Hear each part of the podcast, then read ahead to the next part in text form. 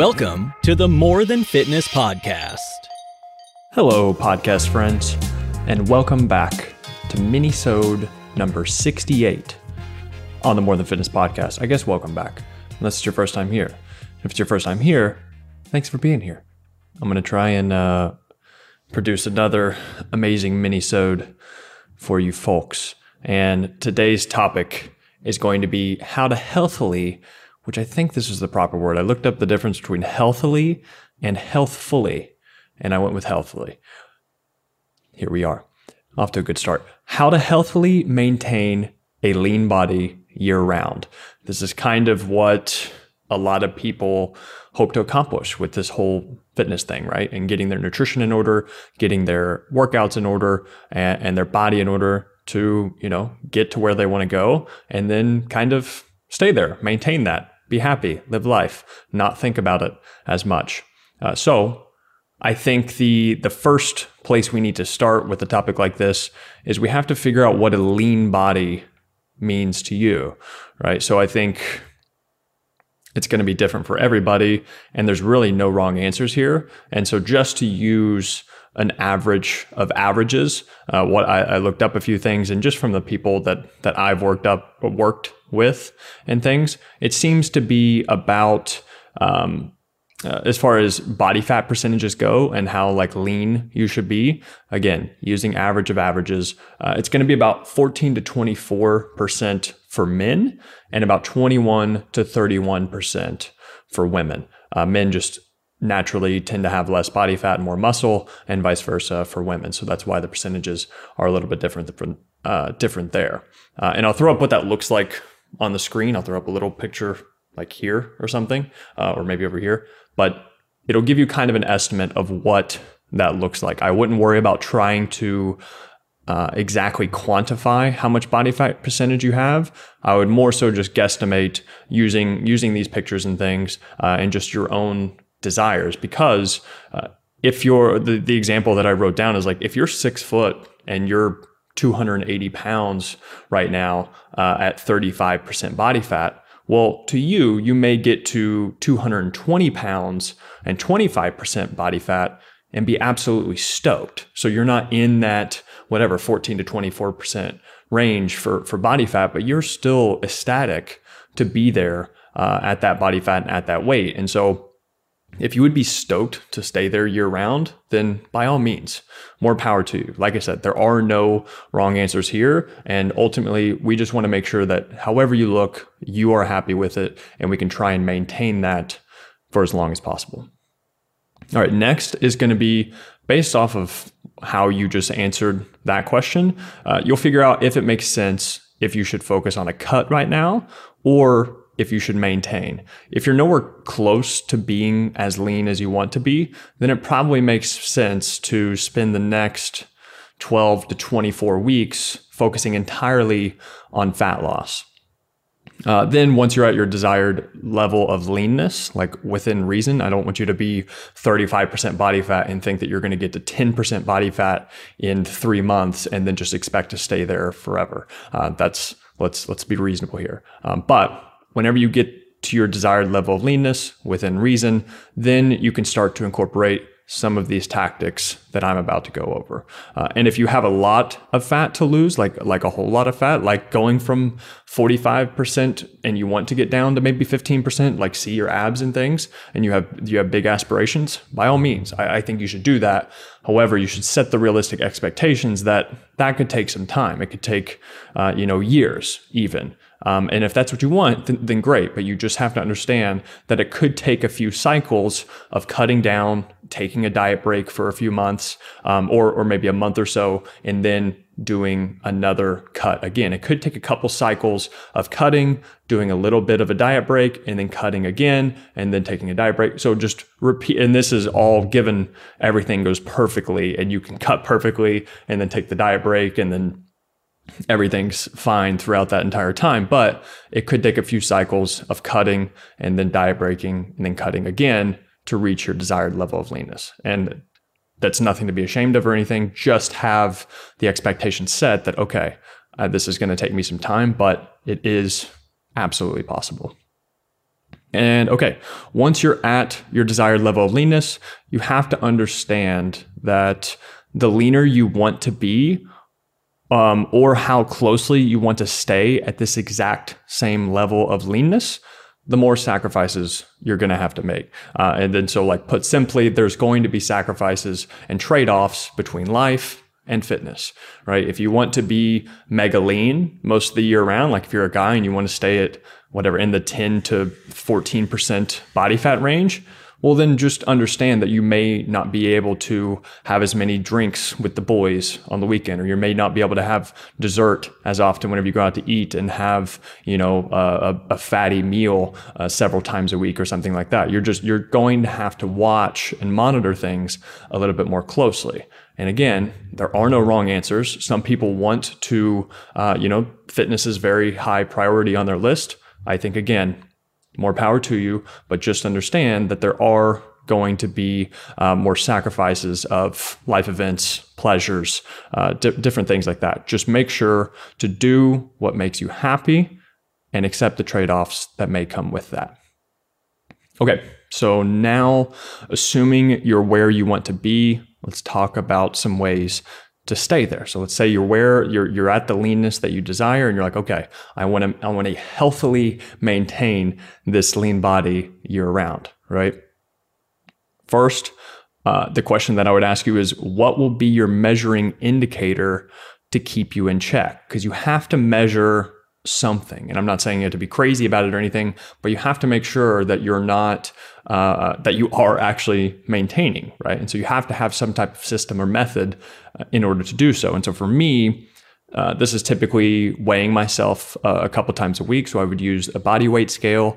I would also use the mirror so I can just kind of see my waistline, love handles, uh, my arms, things like that, just different indicators of, of how lean I'm staying. And also so I would use the body weight scale, the mirror, and then also my favorite belt that I wear uh, most of the time, right? If I know that if I have to really pull tight to get to that second notch of where I, where I'm usually at, then I'm like, okay, I'm probably packing things on uh, a little bit more than I would like right now. Of course, if I'm weighing myself a couple times a week, I probably know that because the scale is continually going up. And so in that case, it's just like, okay, I just get myself in check. I'm like, all right, the, the weight's going up or on the scale a little bit. I can notice myself a little bit fluffier. My face is getting a little bit puffier, uh, and my belt isn't fitting how I want it to be. Well, then, okay, I just know I've got to clean things up a little bit. I'm not saying uh, that after a night of drinking and eating out or something, uh, and then you, it's kind of like the situation I'm currently in. Last night, had a lot of wine, had a lot of cheese, uh, high sodium foods, high calorie foods, alcohol. And then this morning, I didn't even actually weigh myself, but I'm sure if I did weigh myself, my weight would be, would be up. And what I'm not saying for you to do is that whenever you have a daily fluctuation or a spike in your weight, that you then compensate the next day to try and balance things out, or you punish yourself because your weight has gone up a little bit. That's not uh, um, that is not healthy behavior whatsoever. You don't need to punish yourself for for enjoying the night before. All you need to do just get back on track. Make sure you keep things in track. Maybe f- for that day, you can you can not not go as hard on the cheese and alcohol and things, and maybe have a salad, some more lean protein, drink extra water, and then go for a run or something. But not go for a run because again you're trying to punish yourself, but just because maybe the sweating feels good and you know you'll just feel a little bit better after that. Going for a run, walk, going to the gym, whatever you need to do, um, but do it because you want to feel good and healthy, not because you're trying to punish yourself for a behavior that you did the night before. Um, so, so yeah, those are the indicators that I would use. And again, if you use the scale, make sure that you, I would weigh yourself maybe three or four times a week in the mornings uh, and pay attention to the weekly trends, right? So take the average of your daily weights at the end of the week and then compare that as the weeks go on. This is what I do myself. This is what I do with my clients. And I know that, okay, say if I'm trying to lose body fat, if that trend is, is going down week from week, week to week, and again, I'm not paying attention to the day to day fluctuations because that's not what I care about. What I care about is the average trend on a weekly and monthly basis. If I'm trying to lose body fat and that trend is going down by maybe say like a pound a week or something like that, or a couple pounds a month, month, then I know, okay, I'm on the right track. I can keep doing what I'm doing. Okay, so measuring indicator to keep you in check, figure that out. Uh, and um, go from there. So next, let's cover a few nutrition guidelines that I use uh, so that I don't have to track every single calorie and macro that I put into my mouth. I would say that if you are starting, if you're more of a beginner and you're starting fresh and you've never counted calories and don't have any idea of how to guesstimate foods and portion sizes and know how to read a nutrition label and things, I would spend at least four to 12 weeks tracking all of your food on a regular basis, on a, at least a semi regular basis. Educate yourself so that you can guesstimate a little bit more, and then um, you can transition away from from tra- tracking your calories. Okay, so the nutrition guidelines that I use would be a protein source at every meal or snack. So the very first thing I ask myself is like, okay, what protein source am I going to eat? Course, for fat loss and muscle gain, protein is essential.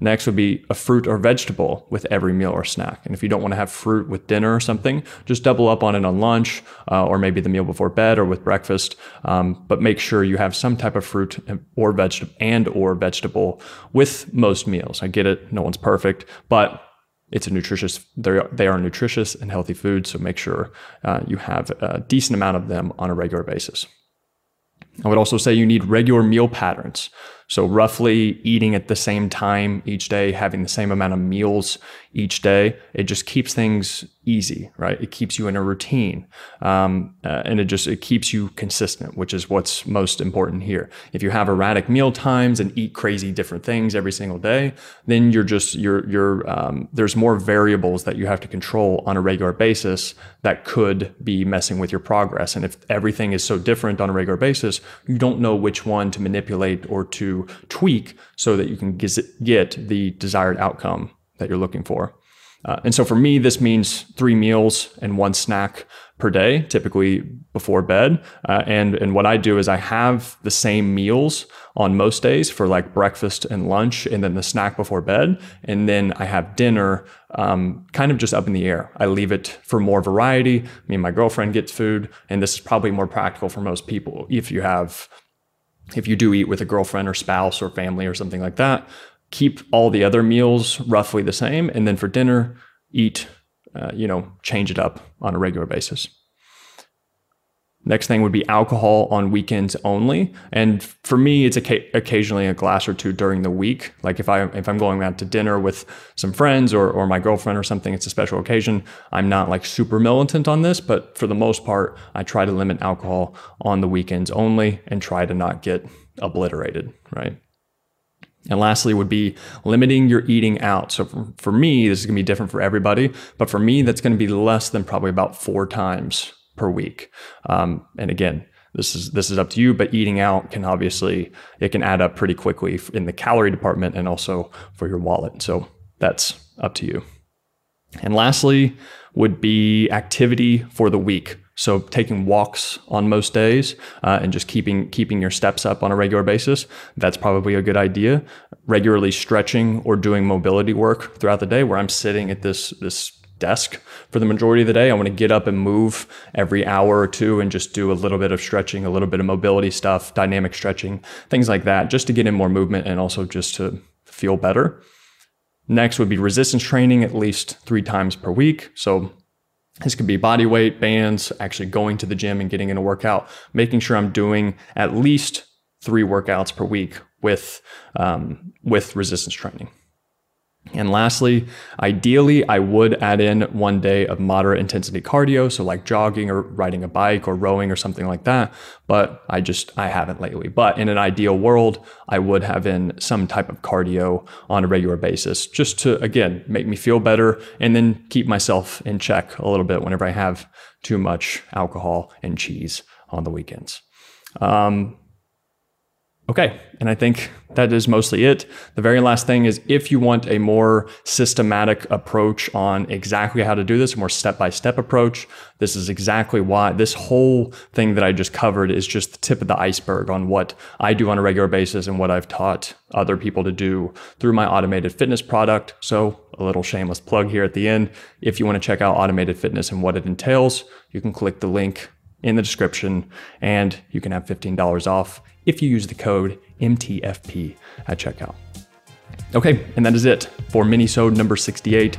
Thank you guys, as always, for listening and for watching. See ya. And that is that, my friends. Thank you so much for listening to another episode of the More Than Fitness podcast. And please, if you could help me out a little bit here and leave a rate and review in iTunes and also take a screenshot and post it up on your IG story. Tag me at Matt McLeod6. I'd love to share it. I'd love to connect with you. I'd love to hear your feedback about the podcast and also so that we can share the word with other people. I would love to build up this community, build up this tribe of people that we have like you and I, uh, and get the word out there. Uh, also, if you want more free content, you can check the links in the description. I have my free four week workout plan, The Ultimate Physique Development. And also, if you want to work with me online one on one for personal coaching, you can check the link in the description as well. Uh, and anything you else you need, please send me an email, send me a DM. I would love to hear from you. Again, thank you so much for listening.